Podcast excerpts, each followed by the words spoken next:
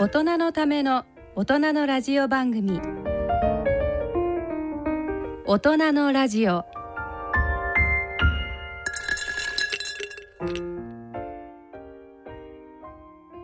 ご機嫌いかがでしょうか？東京肝臓友の会の米澤敦子です。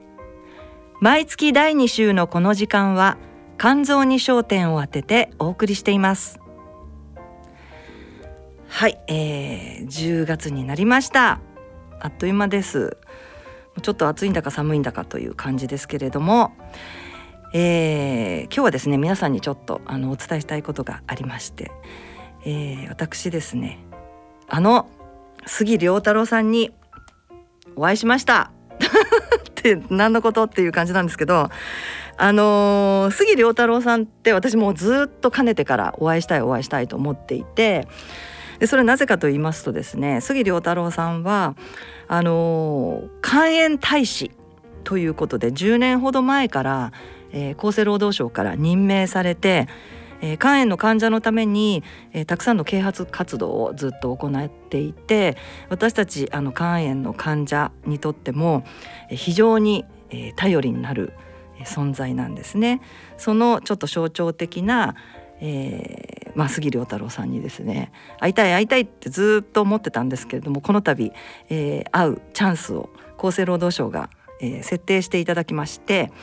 あの実は知って肝炎プロジェクトという、えー、これも厚労省のプロジェクトなんですけれども、えー、これまであの知って肝炎プロジェクトの中で活動されている、えー、有名人の方、えー、芸能人の方とか、えー、何名も来ていただいてますけれど、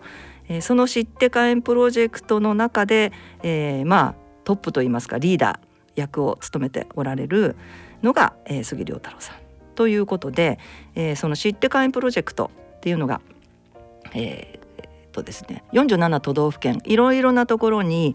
行ってですね、まあ、県庁を訪れて、えー、県知事さんとお話をして肝炎検査どんどん進めてくださいみたいな、まあ、啓発活動を皆さんがされると。いうことでたまたまですね杉良太郎さんが、えー、佐賀県に私も非常に ゆかりの深い毎月1回、えー、行っておりますけれども、えー、佐賀県に行かれる県庁に行かれて県知事さんとお話をしてメディアを集めて、えー、検査の促進を訴えるということをされるということでその後にまあ意見交換会というのを設けるのでもしよかったら米沢さんどうぞというふうに言っていただきましたのであのちょっと急だったんですけれども、えー、伺うことができました。それで、えー、意見交換会まあ患者としてですね、まあ、参加をして、えーまあ、佐賀県の、えーまあ、肝炎対策に私も少し関わっていてこの番組でもあの何度かお話をしましたけれども、えー、今日あの今回ですねゲストで出ていただいた、えー、江口病院の江口先生。江口先生の病院で、えー、私は月に1回、えー、第3水曜日ですねにピアサポート外来というのを担当していて、えー、まあそんなこともありましてですね佐賀とは本当にあのー、えーと、例えばコーディネーター養成みたいなところでも研修会でも随分関わらせていただいたりとかいうこともあってまあそんなお話もその意見交換会でお話をさせていただいて、えーまあ、杉さんとものすごくどのぐらいだろう78メーター離れすごく大きな机だったのですっごく離れていて もうちょっとお顔も合わせられないような感じだったんですけれども、えー、終わってから、えー、ご挨拶できるかななんて思ってたらご紹介いただいてでちょっと名刺交換をさせていただいてよろしくお願いしますっていうふうにいつもありがとうございますということで。えー、少しだけお話をしました。あの杉良太郎さんは奥様の五代夏子さんが C 型肝炎ということで私が、えー、治療した内容インターフェロン治療と同じ治療ちょうど同じ時期ですね。2006年とか7年とかそのぐらいにかけてやってらっしゃって副作用で、えー、五代さんがすごくお家で苦しんでる苦しみながら仕事をされてるというのを目の当たりに、えー、されていたということを以前あのご講演で伺ったことがあります。まあそんなことで肝炎大使としてずっと私たち患者のために動かれてるということですね。あのお年も、えもう70代の後半ということで、まあ、お会いした感じは全然、えー、昔と変わらない感じ、えー、ですけれどもものすごくパワフルで、えー、わーってオーラがあってですねあのまあお年はそんなことですけれども患者としてはですねこれからも、えー、頑張って、えー、活動を続けていただけたらなずっと肝炎大使でいていただきたいなというふうに思いました。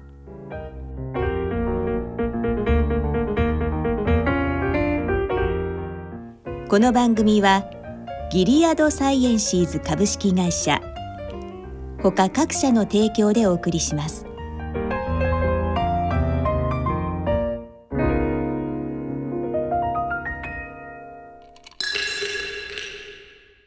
C 型肝炎のない明日へ。自分は C 型肝炎だけど肝臓の検査値が安定しているから放っておいても大丈夫。そう思っていませんか？検査値が正常でも肝硬変肝臓がんへ進展する場合があります。今は飲み薬のみで治癒を目指せる時代。まずは専門のお医者さんに診てもらいましょう。C 型肝炎に関するお問い合わせはフリーダイヤル0120-25-1874または C 型肝炎のない明日へで検索。ギリアド。大人のラジオ。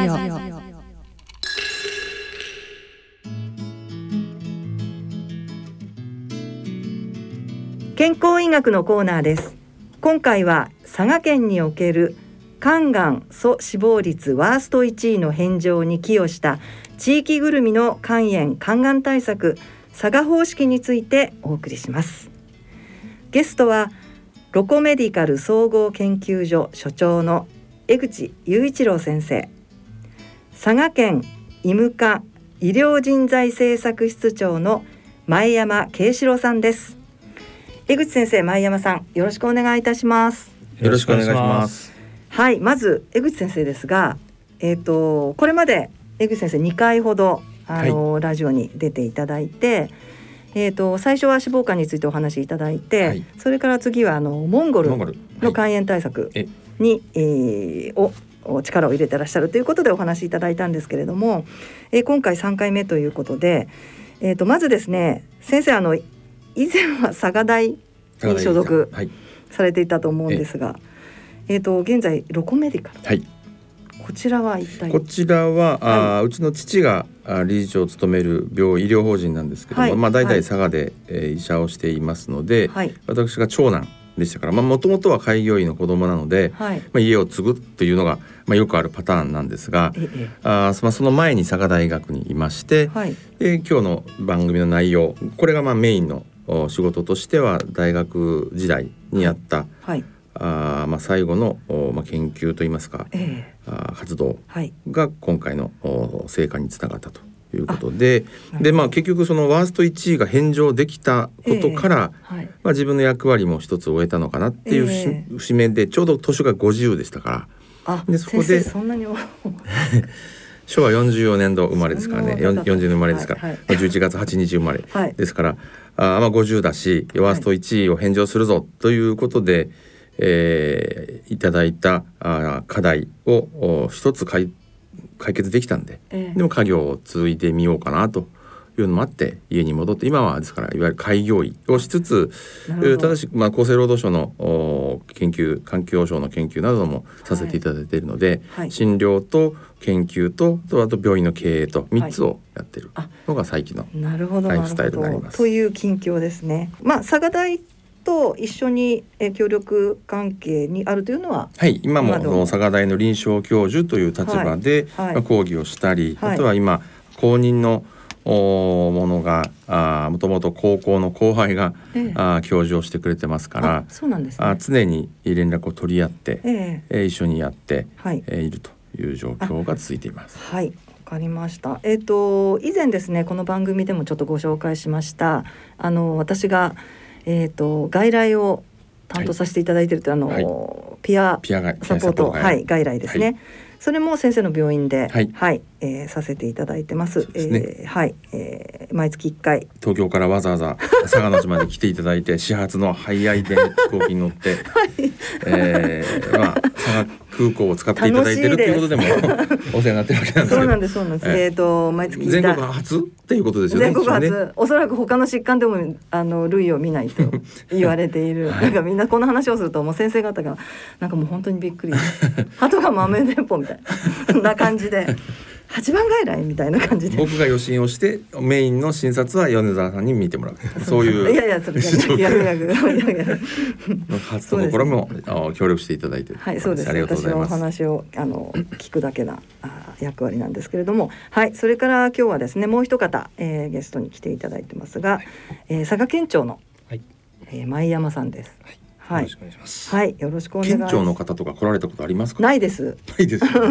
初めてですね。行政はえっ、ー、と厚労省だけですね。初めてです。あのお呼びするというか、私が面識はやっぱり全然ないのと、まあ私は東京都なので。えーと、都庁の疾病対策課の担当の方とかはよくあの存じ上げてるんですけれども、えまだお呼びしたことはなく、はい、初めてです。光栄です。はい、県庁の方。今回もこのね先ほど米沢さんからご紹介いただいた論文について、ま、はい、これが発表になって、えー、どなでも PDF でインターネットで見ることができるんですそうですね。これはあの肝臓学会の肝臓という冊子があるんですが、機関誌があって、そこにあ先生の論文が掲載されたとい。うことですね。でそれをご報告を米田さんにしたときに、ぜひ、はい、前山さんをご紹介したいし、はい、このラジオで前山さんをこっちに来てほしいと。そうです、ね、いうことから、はい、前山さんにお声をかけしたら行きますよと、はい、二つ返事でお答えいただいたんで来ていただいたと。そのわざわざ今日またこれも初、はい、佐賀方式です。佐賀からわざわざ。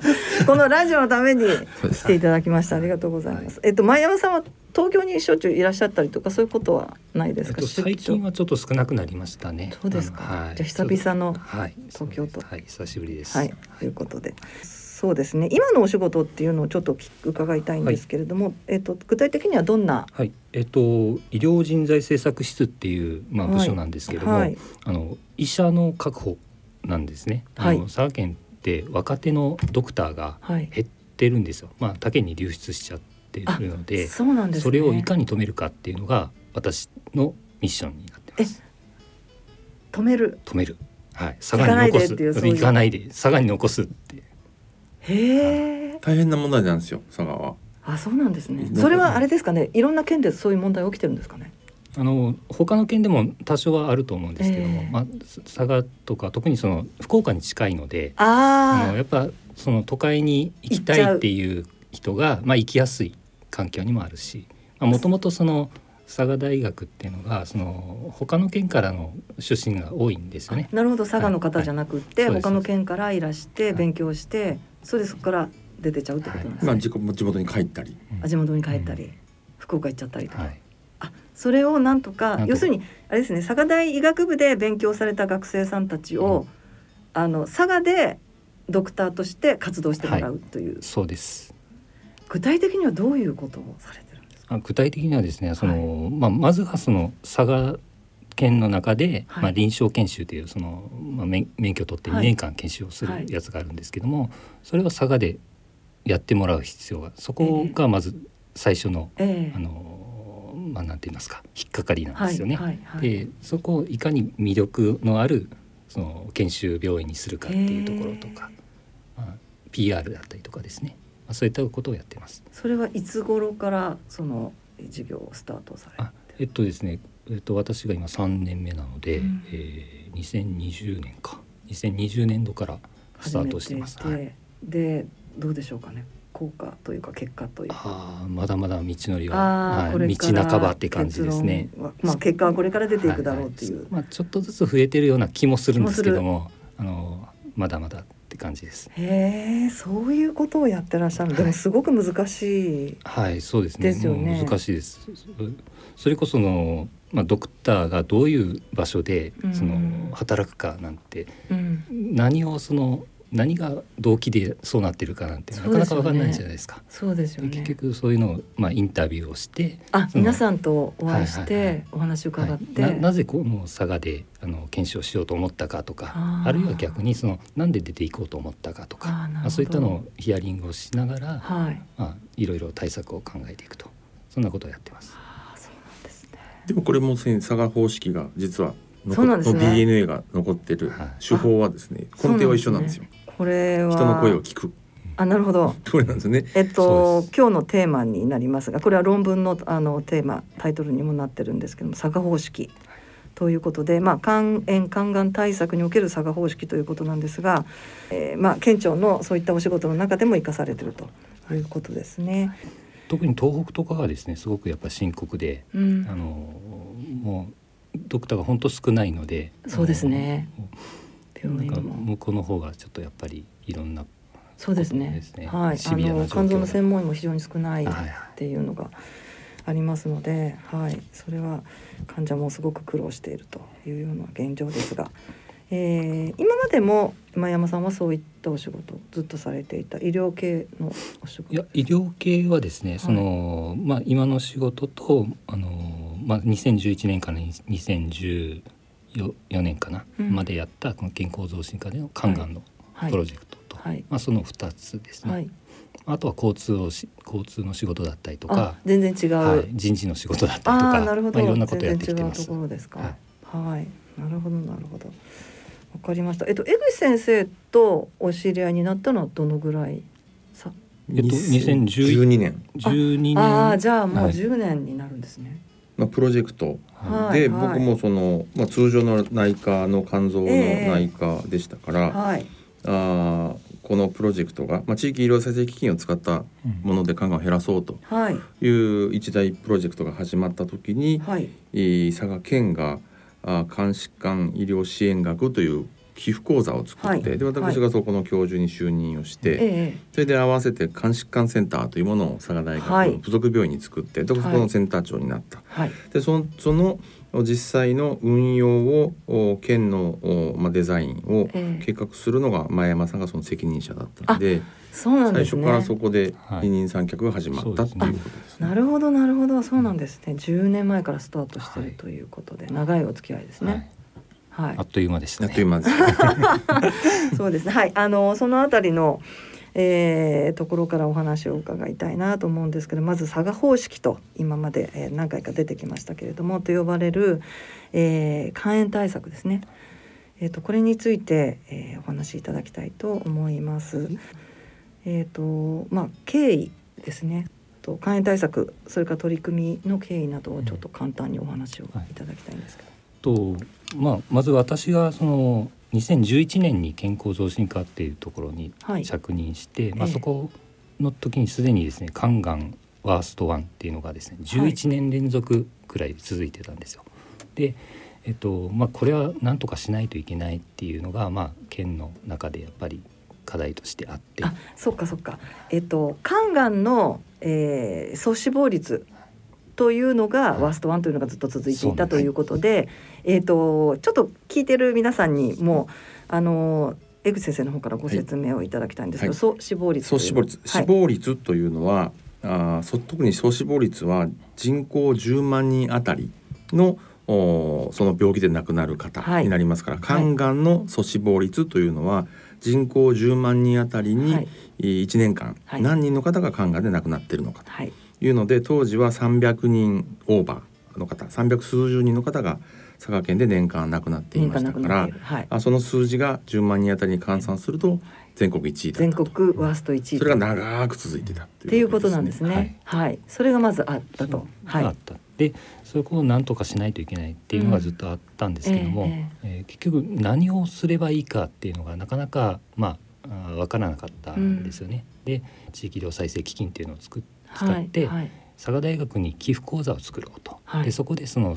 肝炎をどどうやったら減らせるか肝がんをどうやったら減らせるか、うんはい。まあ、そのいろんなトータルで施策を考えて、えー、えー、実行していこうということになって、まあ、その具体化を私がすることになって、はい、で、まあ、2011年の4月からあ、まあ、いろいろと仕込みをして2012年の1月にその監視官センターっていうのが出来上がった立ち上がったんですね。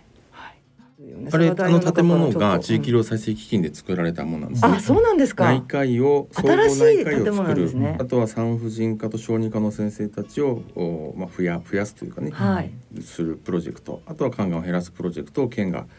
あ佐賀大学でやるための建物も県が作ってくださってそうなんですね。でそこを僕らお部屋をお借りしてたんですね。あそうなんですねじゃあそれいくつかのそのプロジェクトがあの建物の中に同時進行して。て。あでその中の会のリーダーが前山さんが県からの、はい、まあ、あそあそこにもどんどんどんどんいつも来ていただきましたけど。あそうですか。舵取りをしてくださったと、なるほどなるほど。そうなんですね。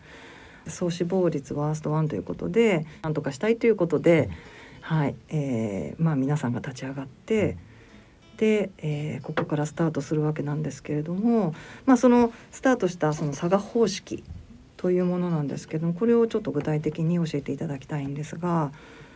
まず先生が提唱されたんですかねこの。はい、えー、この佐賀方式っていうのは後後付けなんですけどね。もともとその、まあ、どうやって減らせばいいかっていう時に、うんうんえまあ、我々通常医師っていうのは目の前に来た患者さんに最高の医療を提供するというワントゥーワンのつながり1対1のつながりなわけですよ。はい、だからまあ、佐賀大学に来てくださって自分の目の前にいる患者さんに最良の治療を提案して、うん、えー、最高の結果を得ていただくっていうことをやっててもがんが減らないんですよ。はい、みんな一生懸命やってるわけで誰もあのぼーっとしてる先生は誰もいなくて、うん、じゃあなんで減らないんだろうっていうところを、おまあ、鳥の目で、えー、佐賀県を上から奥だからね当時あの教授に就任した時は前山さんもご存知だと思うんですけどね、はい、佐賀県の地図を貼って、はい、でどこでどこで講演したってずっとシール貼ってって、はい、で地図を上から見るようにして、ええ、どうしようかということと、あとはですねこれはもう今国の厚生労働省の資料にももう入ってますけども、予防受験受診受領フォローアップというふうな流れこれがさ、エコエコシステムという名前をつけて、でここのボトルネック、うん、一番狭くなっているところを広げない以上は状況は変わらないだろうと。うんうん、僕らその専門医が見るっていうのは受領のところなので、はい、そこまでには予防から受験受診を得てきたようやく来た方が受領に来るんで、うんはい、それじゃああまあ手遅れになった方も来られるわけですよね。はいそれであれば予防受験受診受領全部を、はい、お見出して現状を見出して、ええ、でそこのボトルネックを広げていくっていうのを佐賀方式というふうに後で名前が付けていただいたんですけどね。この5ステップをい。かに早く回していくか、はい、そのために何がしていくかっていうところになりますからこの考え方。なるほど。これが佐賀方式といいんじゃないかなと思います。この5ステップというのは、もう今や今先生がおっしゃったように、まあ、厚労省の、えー、資料などにも、はい、あのたくさん出てくるもので、えーと、いろいろな、まあ、県の方たちも、えー、これを参考にして、えー、使ってらっしゃるということで皆さんよくご存知かなと思うんですけれどまず一番最初にされたことっていうのは何をされたんですこれは現状ですね。今まではあもちろんその医師会の集まりだったり、はい、佐賀県は保健所っていうのは保健福祉事務所っていう名称なんですけどね、はい。はい、えー、佐賀県保健所は全部佐賀県がの、まあ、管理といいますかね、えー、たの組織なんですけども、はい、まあ、そういうところに集まるわけです関係者が。はい、だけども関係者で頑張ろうっていうだけだったのが市民の方は本当に分かってんだろうかと。い。うことで、えー、医療を超えてですね前山さんと、はい、マックス年間300回、えーはい、全、えーと、佐賀県には10の市と10の町があるんですね。ええそこに全部2人で行って、まあ、でこのコンセプトこの佐賀を肝がんを減らすプロジェクトをやりましょうということで。うんえー、その市町村、まあ、村がないんで市町ですけども、はい。はい、全市町に回って、はい、でそこで、えー、現状とやっていくべきことやるべきこと協力いただきたいことを全部に回りましたよね。はい、で、副市長会議に行ったりあとはあ僕ももちろんその医者ですから知りませんでしたけども、はい、市町のお、まあ、方方針を決めるっていうのは総務課長さんっていうのがかなり重要な役割だそうで、はい、えー、全市町の総務課長会議に集まっていったりとか、はい、あまあそれは行政周りですよね。なるほど。それからお話をされる。そうです。はい。で前山さんと僕で、えー、まあ15分15分ぐらい話させていただいて、はいはい、でまずだから顔が見える関係を作っていって、ええー、あとはいろんなところに回って、まあ例えばロータリークラブだったり、えー、JA だったり、はい、えー、商工会の青年部の皆さんだったり、い、ろんなところに回って現状をお話しして、で。えー、いろんな方々に困った状況をお話しするとそれは知らなかったと言われるわけですね。で多くの方はお酒の飲み過ぎじゃないのって言われるんですけど多くの方が間違っておられていや実は感染症から起こることで亡くなってるんです。でそれは検査を受ければかかってるかどうか分かるし、はい、今は治療もあっという間に飲み薬で治る時代がもう来ますというところが見えてきてましたから、はい、今なら治るから一度でいいんで検査をすぐ受けましょうということをキャンペーンを張ったんですね。でそれまでは皆さんそれに対して知らなかっただけなんですね。嫌だから受けてないわけじゃなくて検査を受けることでその肝がんにならないことが判明する、はい、もしくは感染してれば治せばいいという方法もあるっていうことを知らなかったんですね。えっ、とその肝がん阻死亡率がワーストワンだということも皆さん知らなかった。はけ半分の方が知ってますね。知ってる。それでも原因はお酒だろう。お酒だろうと。酒の日本酒の文化なんですね佐賀県は。日本酒で乾杯条例とかもあるんです。え？条例？条例ですよね。条例です乾杯は日本酒でやりましょうっていう県の条例っていう条例。があるんですか？県の、はい、そうです。知らなかった一万人で乾杯とかね、はい、ありますよね。ありますね。あ本当です日本酒のね南限なんですよ。日本酒文化の一番南限です、はいはい、日本の中で。一番南ってことですね。八十、い、くつ酒蔵さんがあるんですよねあそんなにあるんですね。だから皆さんお酒好きなんですよね。なるほど。それでまあ肝臓悪いのははいお酒のせいだ。だから肝がんが多いのはお酒の飲み過ぎと、ま、思ったら大間違いっていう、そういうフレーズ。をどんどんどんどんお話をしていってで住民の方とか、まあ、いろんな団体の方々を巻き込んで、はいはい、当時だから一番活動したのは2012年は構想だったんですよね、どういうことやっていこうかっていう戦略会議をずっと毎週県庁に遅くまで残って、えー、僕らが佐賀県庁に行って。で大学の医者とか 看護師なんかがどっさり県庁の中に入ってって、はい、けんけんがくがくでっかいテーブルの周りに回集まってどうしようこうしようということを毎週のように県庁に、ね、それは割と県庁側としては受け入れはこう自然な感じもう普通にはい。なんか全然違和感なかったですね。目的を達成することが、もう一緒だったんですよね。多分ねベクトルがあってて。なるほどだからなんだろうなその立場とかよりも、はい、立場を自分たちの強みを生かして、肝がんを一緒に減らそうっていうことだったので、うん、だからねですぐやったのは佐賀らしいのはその当時のボス我々のボス古川次夫先生が飲み会しようって言われて、はい、忘年会っていうのをやったんですね。はい、で忘年会をね望む年の会なんですよ。でそれを当時の保健師さんで書道がめちゃくちゃ上手な保健師さんにしましたね。ね忘年会って書いてくれ上りを作ってくれてそれでみんなで乾杯して。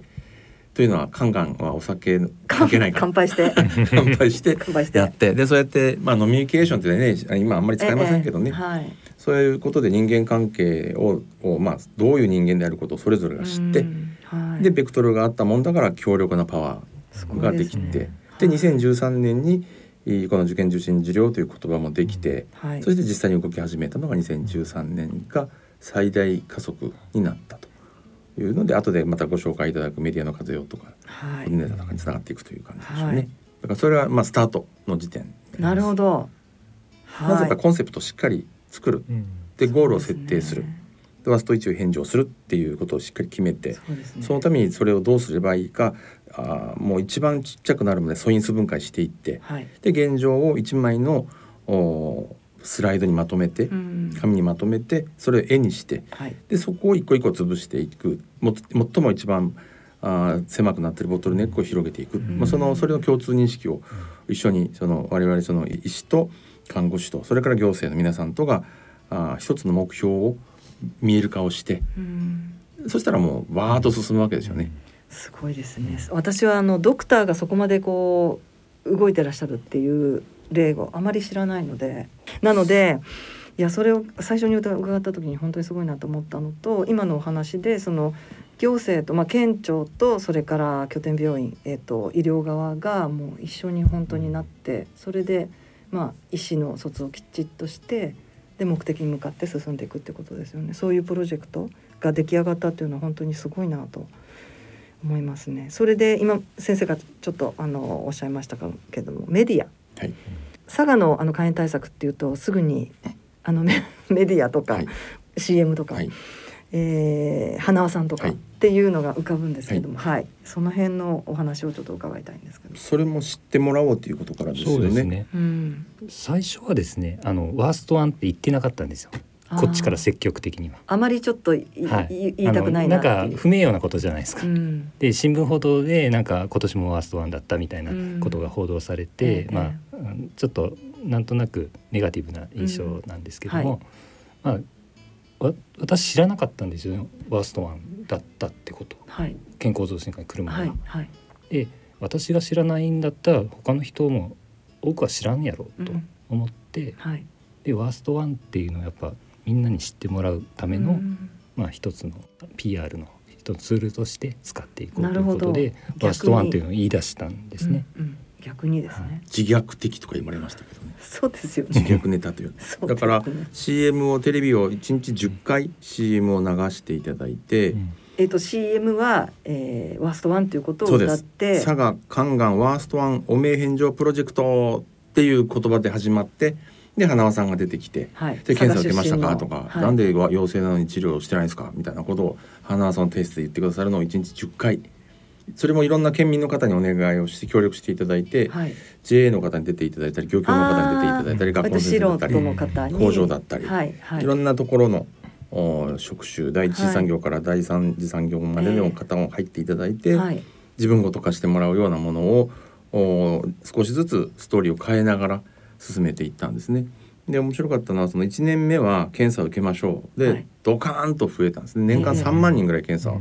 受けて、えーで県の予算が足らなくなったっていう噂も 聞いたんですけど本当ですか？やったんですね。そうすると今度陽性者がたくさん出てきますね。そうですね。で陽性であればあどこの県も陽性なのに治療を受けない。なぜだろう。そこで止まっちゃうケースが多いんだけども。うんええ分析したんですね。過去に分析して過去の受けた方々がどのぐらいの時間で陽性と分かって精密検査を受けて治療をするっていう、はい、その時間軸を見つけたんですね。はい、そうすると半分の方が6ヶ月間かけて受験受診受領というステップを進んでいく。はい、ということは陽性と分かった後に3ヶ月後ぐらいに精密検査に行きましょうという CM を打ちましょう。すごい。でその後3ヶ月後に治療に行きましょう。はい、で3で治療がその当時は半年間飲むお薬だったんで半年後にフォローアップしなきゃ大事ですよ。卒業じゃありません。完治じゃありませんっていう CM を打とう、はい、という時間軸をうまく使いながらやってってでその CM を見た方々が、まあ、治療検査を受けて治療を受けて、えー、今もフォローアップしてくださってると。C 型肝炎ですね。そうですね。はい。というふうになっているということになりますし、B 型肝炎についてもその定期的な検査をしていきましょうということも歌っていきましたね。なるほどなるほど。そういうまあ CM であったりまあメディアを通じてテレビ番組なんかもあれですかね佐賀の。テレビ番組 NHK 佐賀放送局さんで僕は週1回、はい、午前中の外来を抜け出して、生放送15分出てで地元の話をして 香川の対策の話をして、はい、で佐賀でマラソンもやりましたね、うん、ありました。前向きマラソンっていうある生命保険会社がやってる事前事業でマラソンがあるんですけど、はい。はい、それも佐賀を選んでいただいて、で肝炎の患者会の方々なんかに走っていただいたり、はい、あそうですか。肝炎のそのスタッフに関わる医療従事者走ってもらったりとか、はいはい、県庁の方も走りましたよね、私も走りました。あ本当ですか？フルですか、はい、いやあの駅伝なんで。500メートルずつぐらいですけどね。いいですねそれは。ずっとたすきをつないでいくっていう。いいですね。それは日本中たすきをつなぐプロジェクトに佐賀を通ってもらったんですよね。あなるほど。そうそういう企画ですね。なるほどなるほど。でそれもやっていただいてそういうのも NHK 佐賀放送局だったりあとは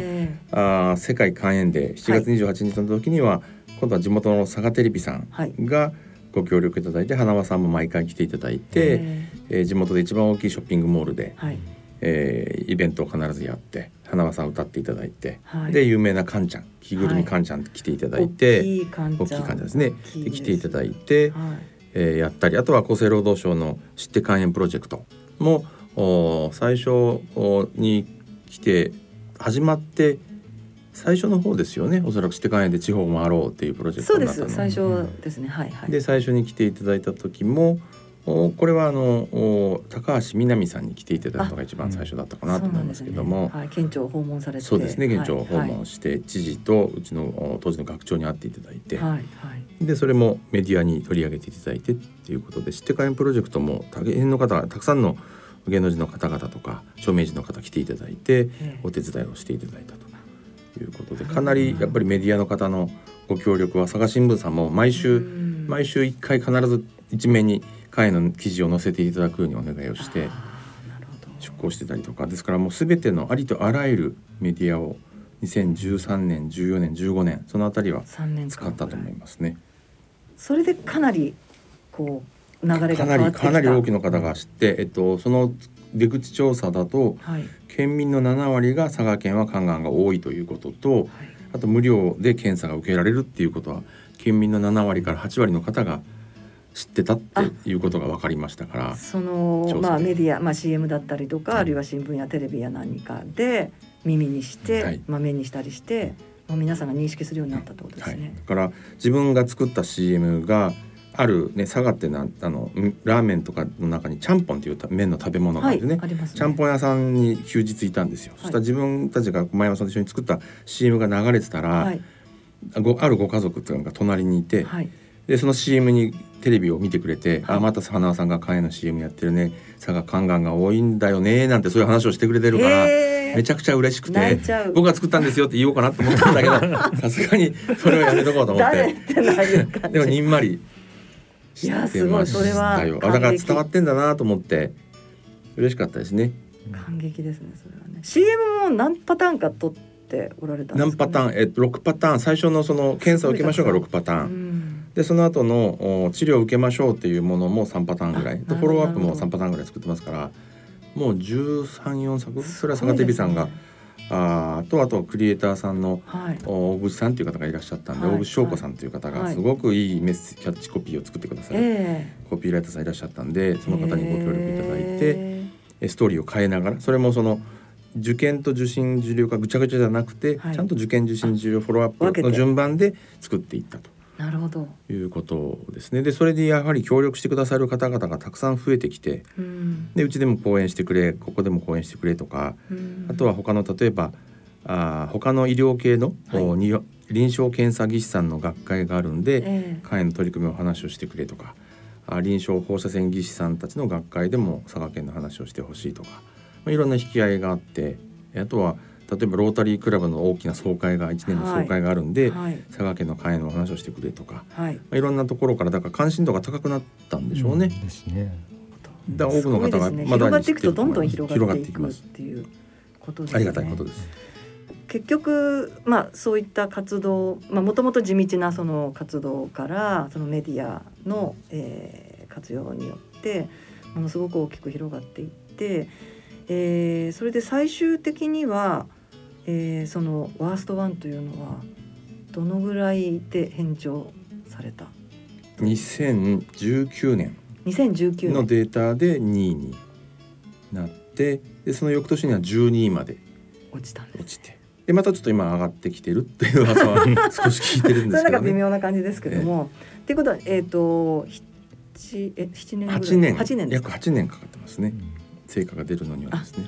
でも明らかにやっぱり減ってきてるし臨床でも肝炎の患者さんは明らかに減っている、はい、治っておられる方が多くなってきたのが多いのかな。なるほどなるほど。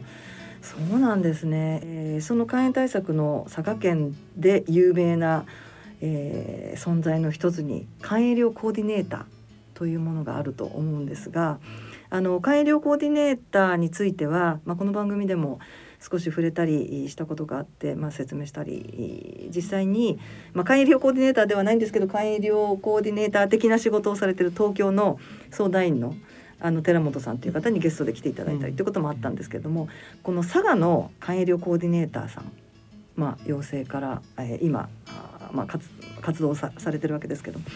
えー、これについてちょっとご説明をいただきたいんです。はいこれもちろんこれは県が都道府県が主体となって要請することっていうふうに国が定めているものに沿ってやってるんで、はい、今前山さんの立場から少しお話しいただいていいかなと思うんですけど、もともとその山梨県で多分されてたのが、まあ、国の補助事業とかができて、まあ、全国で、まあ、やりましょうみたいな話になったんですね。でその時に、まあ、佐賀県としてはいち早く、まあ、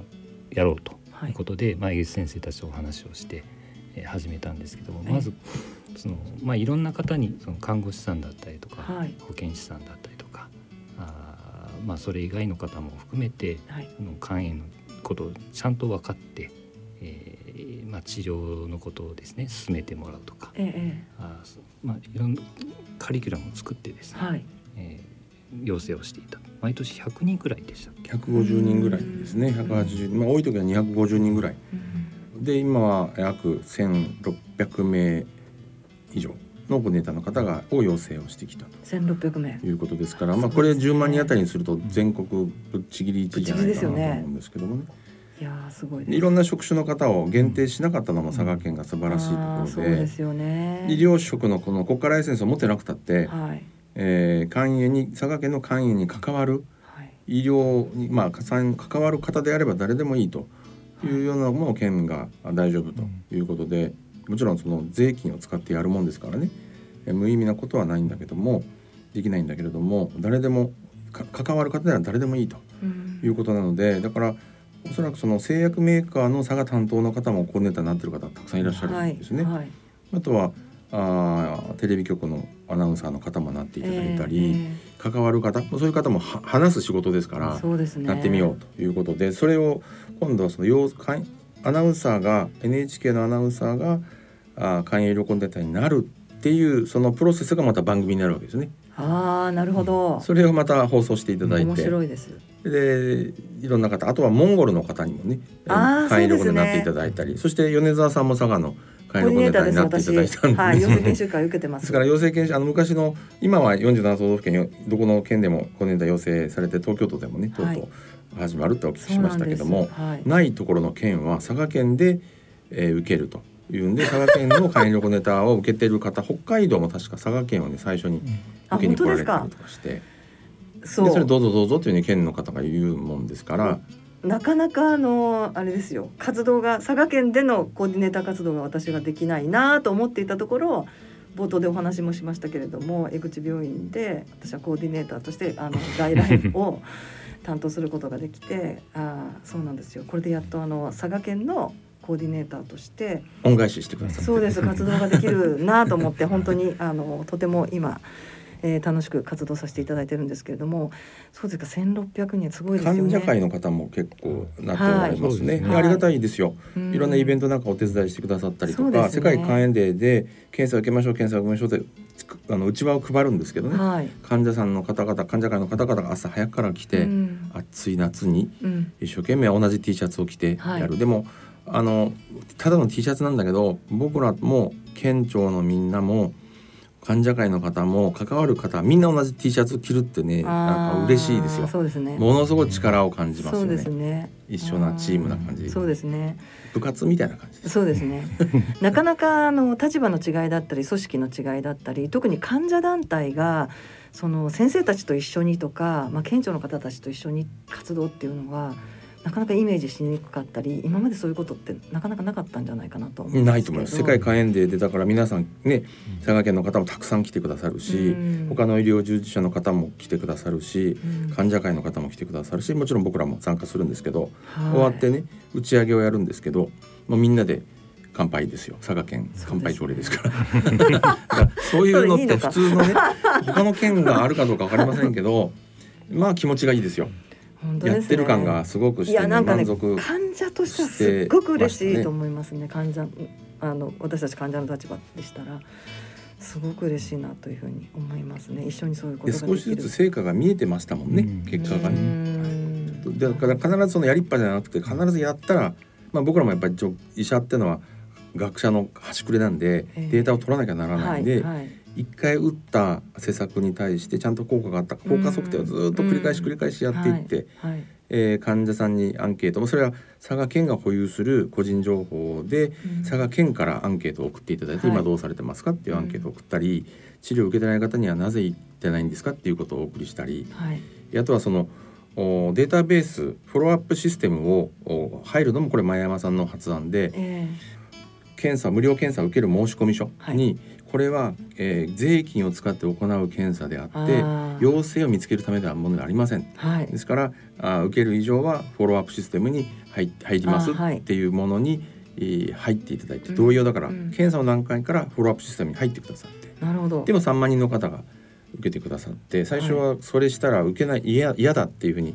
言われるんじゃないかっていう意見もあったんですよね、えー、あるある新町の方からね、はい、でも全然減らずに、えー、そんなんだったら検査を受けたくないっていう人は結局僕が知り得た中では3人だけ。あのそこで陽性と分かったらそのままスムーズに完全に県が個人情報を管理してくださるんで、はい、で僕らが素材を作って県にお願いをして県から送っていただくという。僕らですから個人情報は一切持たないわけですね。そね。そこがまたいいいいところで。患者さんにとってはですね非常にあのありがたい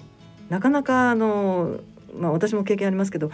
えーと、陽性と分かってじゃあすぐに治療に行くかって言ったらやっぱり自覚症状も全然ないし今すごく忙しいしみたいなところでためらったりとかまあおせおせというかあの後々になってしまうっていうことがよくあると思うんですけどそそうこうするうちに進行してしまったりっていうこともあると思うのでやっぱりそれは素晴らしいなとあとはその行動経済学っていうところの分野を使って、はい、え。ー、えー、先延ばしっていう現象を防ぐようなリーフレットなんかも作って、えー、その佐賀県が作ってるリーフレットなんですけども、ね、そういう調べて分かったなぜ人があ治療に向かったかっていうところを深掘り、えー、先ほどの前山さんの今のお仕事の内容のようにディープインタビューをいっぱいやってますから、えー、あ先延ばしをしてるっていう現状が分かっているんで、はい。えー、今こそとか今だけとか、うん、あ肝がんになる前にとかってそういうふうに先延ばしを防ぐキーワードなんかを入れてあとはまだ受けてないんですかとか。ドキッとします、ね、ああお主まだ検査を受けてないのかみたいな 結構怖いリーフレットは前山さん作るんですよ。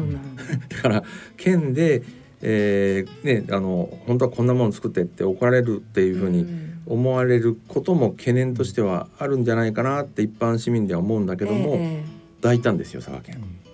まあ試行錯誤してましたからね。ど。うん。そういったものが効果を上げていったと。今までは、まあ、ペラッと A4 で、うん、もう難しい字がわーって行政の方ってやっぱりね情報を伝えるのは大事だから、えー、全ての文章が書いてあるんだけど誰もそれ読めないし、うんうん、生まれ埋もれ込んじゃうんだけどももうとにかくシンプルにメッセージだけをドーンと打ってでそれを各陽性者の方々に送っていったというのが、あの今こそ叩け肝炎ウイルスっていう有名なリーフレットですけどね、あれ全国で使っていただきましたけど、そうですね、佐賀県で実証実験をしてあのリーフレットを送った人の方が治療にたくさん行ったというデータも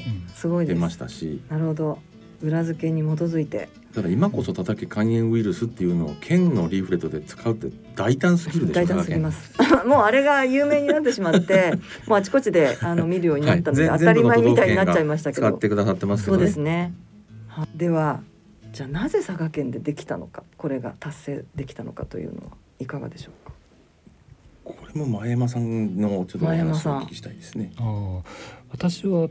多分ですね、あのまあ、いろんな方がこれに関わってくださったのが一番大きな、ところかなと思います。はい、あのそれこそまあドクターだけでなくて、えー、まあ行政だけでなくて、はい、患者会の人もそうだし、一般市民の方もそうだし、えー、いろんな方々がこの肝炎を減らそうとい。う目標に対して、まあ何らかのお手伝いをしていただいた、当事者となっていただいたってとこが大きいかなと思ってます。江口先生。その県庁の方と一緒に仕事をするのがすごい楽しかったんですよね。まあ仕事楽しくないと頑張れないじゃないですか。そうですね。楽しくないと一個ずつ課題がね解決していく。それそれでもちろんね危ないこととかチャレンジングなことばっかりやってきたんですけど、一番支えになったのは僕らの親分だった古川次夫先生医療統括官という、えー、佐賀県の県庁の中では一番立場のある医師免許を持った先生なんですけども、はいはい、その先生がもう好きにやれと。責任は全部俺が取ってやると。あなかなかいませんねそういうもう好きに何でもやってもいいと。最後は俺が謝るから何でもやっていいぞっていうんで、えーまあ、見ててくださった。というところが一番ありがたくて、はい、もう躊躇するなと。というのはありがたい言葉、ね、なるほど。それでいろいろと大胆なことがまあできた、はい、県庁とそれからまあ拠点病院が一つになってということですね。はい。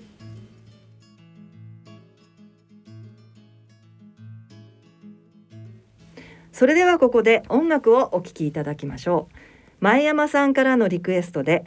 カノエラナのシャトルラン。はい前山さん。はい。あのこのカノエラナって佐賀県出身なんですよ、はい、でまあ私がここに来るからにはやっぱ佐賀県のアーティストを出さないといけないなと私が初めて聞いたのはもう7年前とかそれくらいなんですけども、はいはい、あのこんな子がいたんだもうちょっと早く知ってたら肝炎でもなんか歌ってもらえたのにとかですね。っていう。なるほど。まあ YouTube とかでも結構出てたりとかですね。はい、わかりました。はい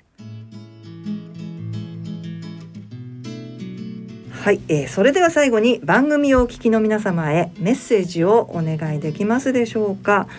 えー、では真山さんからはい、えっとまあこのラジオを聞いてらっしゃる方っていうのはおそらく健康意識の高い方かなと思うんですけども、はい、あの肝炎の授業でもや分かったんですけども、えー、身近な人から声をかけられると、まあ、検査とか治療とかを受けやすいっていうまあ、そういうデータがやっぱ出てきたんですね。はい、なので、えー、皆さんにはぜひその、ま、周りの人たちに、えこういう情報をお知らせいただいて、えー、もし治療が必要な人がいたらぜひ治療に行っていただくように、うん、まあ、声かけをお願いできたらなというふうに思ってます。なるほど、わかりました。江口先生は？はい。えー、これ肝臓だけじゃないんですね、まあ、人生誰でも、うん、まあ、職場でも個人でもいろんな悩み事困ったこと課題があるんでしょうけどあのこれこの論文についてもご自由に読んでいただけるので、はい、自分が目の前に何かあれば課題があればそれ読んでいただくでそこで見見て読み取っていただきたいのはいろんな方々が一生懸命ベクトルを合わせて心を一つにしてっていうのがやっぱりありがたいですね。何でもやっぱ心だと思います。わかりました。はい、えー、江口先生らしいメッセージでした。ゲストはロコメディカル総合研究所所長の江口雄一郎先生と佐賀県医務課医療人材政策室長の前山慶志郎さんでした。大人のラジオ。さてここからは映画のコーナーです。今回は映画ザ・メニュー宣伝担当の堀木さんにご紹介いただきます。こんにちは今回、はい、はい、今回ご紹介した映画は11月18日公開のアメリカ映画ザ・メニューを持ってきました。はい、えー、アメリカ映画ということではい。どんな映画なんでしょうか？はい。もう本当食欲の秋にぴったりの死ぬほど最高のディナーを楽しむ驚愕の グルメサスペンスを 持ってきました、グルメ映画ではなく、はい。えー、驚愕？そうですね。グルメサスペンスグルメサスペンス。はい、はい、では簡単にあらすじご紹介させていただきます。え舞台は世界で最も予約の取れない絶海に浮かぶ孤島の高級レストランホーソン。えカリスマと歌われるシェフスロービクがえ料理長を務めるこのレストランのチケットを手に入れたのは有名料理評論家映画スター若手投資家富裕層の熟年夫婦など選び抜かれたゲストたち、えボーイフレンドに誘われてこのディナーに飛び入りの参加をすることになった主人公のマーゴは、え芸術的なまでに美しい料理の数々を目にするもレストランに立ち込める不穏な空気を徐々に感じ取ります。良質な食材と腕利きのシェフがもてなす最高のディナーになる予定だったんですがそこには想像もできないサプライズと思いもかけない結末が添えられておりまして果たしてその極上のフルコースにはどんな秘密が隠されていて一体シェフの正体とは何なのかえ全く先の読めない心拍数上がりっぱなしの、え、最高のフルコースサスペンスとなっております。はいはい、とちょっと よくわからないんですけどあの、えーと、私実は今回は映画をちょっと残念ながらあの時間の関係で、えー、見ておりませんで予告予告編を拝見いたしましたが、はい、えー、割とよくある冒頭は、はい、あのグルメの映画っていうか、はい、お料理がたくさん出てくるような、もう最近多い映画かなと思いきや、なんか突然あの意味深ななんとなく料理に 何ハサミがぶっ刺さってるみたいなシーンだったりとか。ちょっとあの すごいコース料理が進むにつれてとんでもない料理たちが出てくる森にシェフがバーッと走り出すみたいなシーンがあったりしてまあそれ予告編なんですけれども、はい、いやこれはややや一体どんな映画っていう感じだったんですけれども、はい、サスペンス。全く見たことのないグルメ映画であることは間違いないです。はい、はい、でもずいぶんあれですよね。あのそのお料理がやっぱりあのアップのシーンとかずいぶんあるんですけど、お料理すごく美味しそうだったんですけど、そうですね。はい、あのストーリーに合わせてそのたくさんの料理があの前菜からデザートまで出てくるんですけれども。はいまあ、次は何が出てきてどう展開するのかっていうのをひたすらこうハラハラするんですが実はその料理が実はめちゃくちゃ美味しそうなんですよ。美味しそうですよ。でそれもその通りなんとアメリカで唯一の女性三つ星シェフのドミニク・クレンさんが実際に監修されておりまして、そうなんです、ね、あのフレンチで、はい、あのこの三つ星取っている本当に有名な、はい、あのレストランネットフリックスで配信されているような、はい、こうネットあのグルメドキュメンタリーとかにも出ているような方でなのでもじゃあお料理も見どころっていう、そうですね。あの実際にそのグルメの方がこう見てもやっぱその大画面でその芸術的までにこう美しい料理が、はい、あの堪能できるんでそれはぜひ見どころかなと。まあ、それも見どころというところで、はい、あとはあれですかね、えっ、ー、とキャストの方っていうのはそうですね。はいあの監督がまずあの伝説のこうドラマシリーズ「ゲーム・オブ・スローンズで」はい、あの重要なエピソードで描けていてであのテレビのアカデミー賞と呼ばれるあのエミー賞、はい、でも本年度あの主要賞を総なめにしたあの人気ドラマ「メディア王華麗なる一族」の監督マーク・マイロット。でもう本当そのテレビの世界でその才能ぶる発揮してきたあの方が、まあ、今回ちょっと映画であのメガホンを取ったというような形で。でそのあの注目はキャストなんですけれども、はいはい、そのメインキャスト2人おりまして、はい、そのカリスマシェフ役スロービクを演じたのが、はい、はい、あのハリー・ポッターシリーズの、もう最強の敵ボルデモート役から、はい、アート映画「グランドブタペストホテル」のコミカルなコンシェルジュ役とか、はい、もう本当どんな役まで演じきるイギリスの名優レイフ・ファインズが、はい、あの演じていてもう今回まさに開演という言葉がふさわしいほど、ね、ちょっと怖かったです、ね、そうあのレクター博士みたい。なちょっと ちょっと。彷彿とさせる。あのはい、はい、あのドロドロしい役なんですけども、はい、やっぱりこうインテリジェンスをどこか兼ね備えているような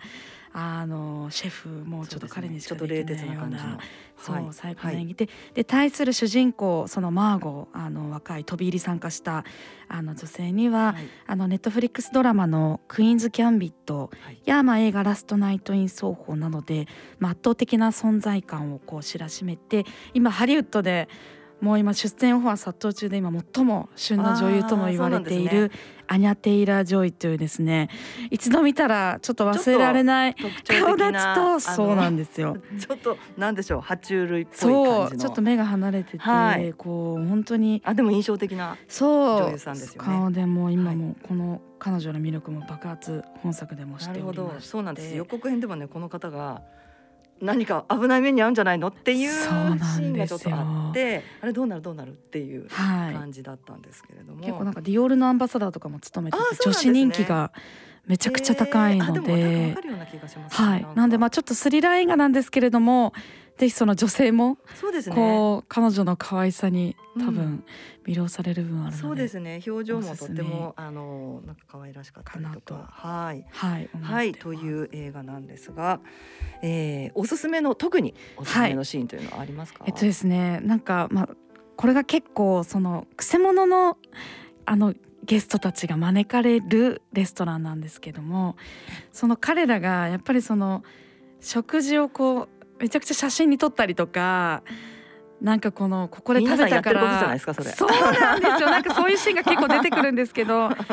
なんか今私もやっぱ食べログでこう高いところにやっぱり行っちゃおうぜみたいなのって習慣になってて、はい、やっぱなんかその美味しい美味しくないって自分の舌よりも割と評価を鵜呑みにしていっちゃう部分があるんですけど、ね、なんか結構それを、まあ、ちょっとブラックユーモアを足しながら、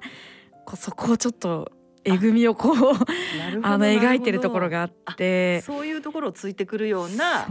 内容でもあるんですね。それってもしかしてシェフの意向としてはその料理哲学としてはもしかして微妙だったりも多分する部分でもあってなんかそれを非常にこう私は考えさせられてなるほど。写真撮る前に早く食べてよそう。自分の舌をかのなんか信頼してこう食べるみたいなのってやっぱあんまなかった気がして。ちょっとそれをね個人的には反省をする映画ではあるんですけどでもそこの描き方が本当にこうただそういうこう批判するのではなくってちゃんとしっかりユーモアがあって。るので、はい、なんで結構皆さんこう。グルメじゃない方もしかしたらこう今の SNS のこの流れになんかやっぱこう思うところもあるのかななんて。はい、はい、そういったところは見どころでございました。はい、いやちょっと楽しみですね、はい、はい、では最後に改めて告知をお願いいたします、はい、えー、ユーモアと痛烈な風習のブレンドがまさに最高なこの秋おすすめの、えー、グルメサスペンスとなっております、えー、ザメニュー見終わった後に実はあるものが絶対に食べたくなる。そんな仕掛けも用意しておりまして、はい、ぜひ劇場であの確かめていただければなと思っております。え11月18日金曜日より東宝シネマズ日比谷ほか全国公開してまいります。はい。以上11月18日ロードショーのザ・メニューをご紹介いたしました。大人のラジオ大人のための大人のラジオ。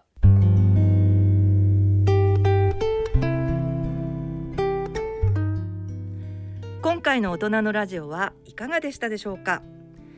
えー、佐賀県の肝炎対策について、まあ、佐賀方式についてですね。詳しくお伝えいたしました。番組では疑問質問ご意見ご感想をお待ちしています。宛先です。郵便の方は郵便番号105-8565ラジオ日経大人のラジオ係まで。あるいはラジオ日経大人のラジオの番組ホームページからの投稿もお待ちしています。それではお時間となりました。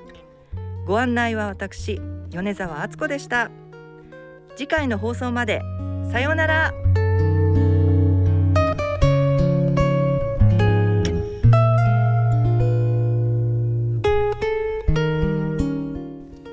この番組はギリアドサイエンシーズ株式会社ほか各社の提供でお送りしました。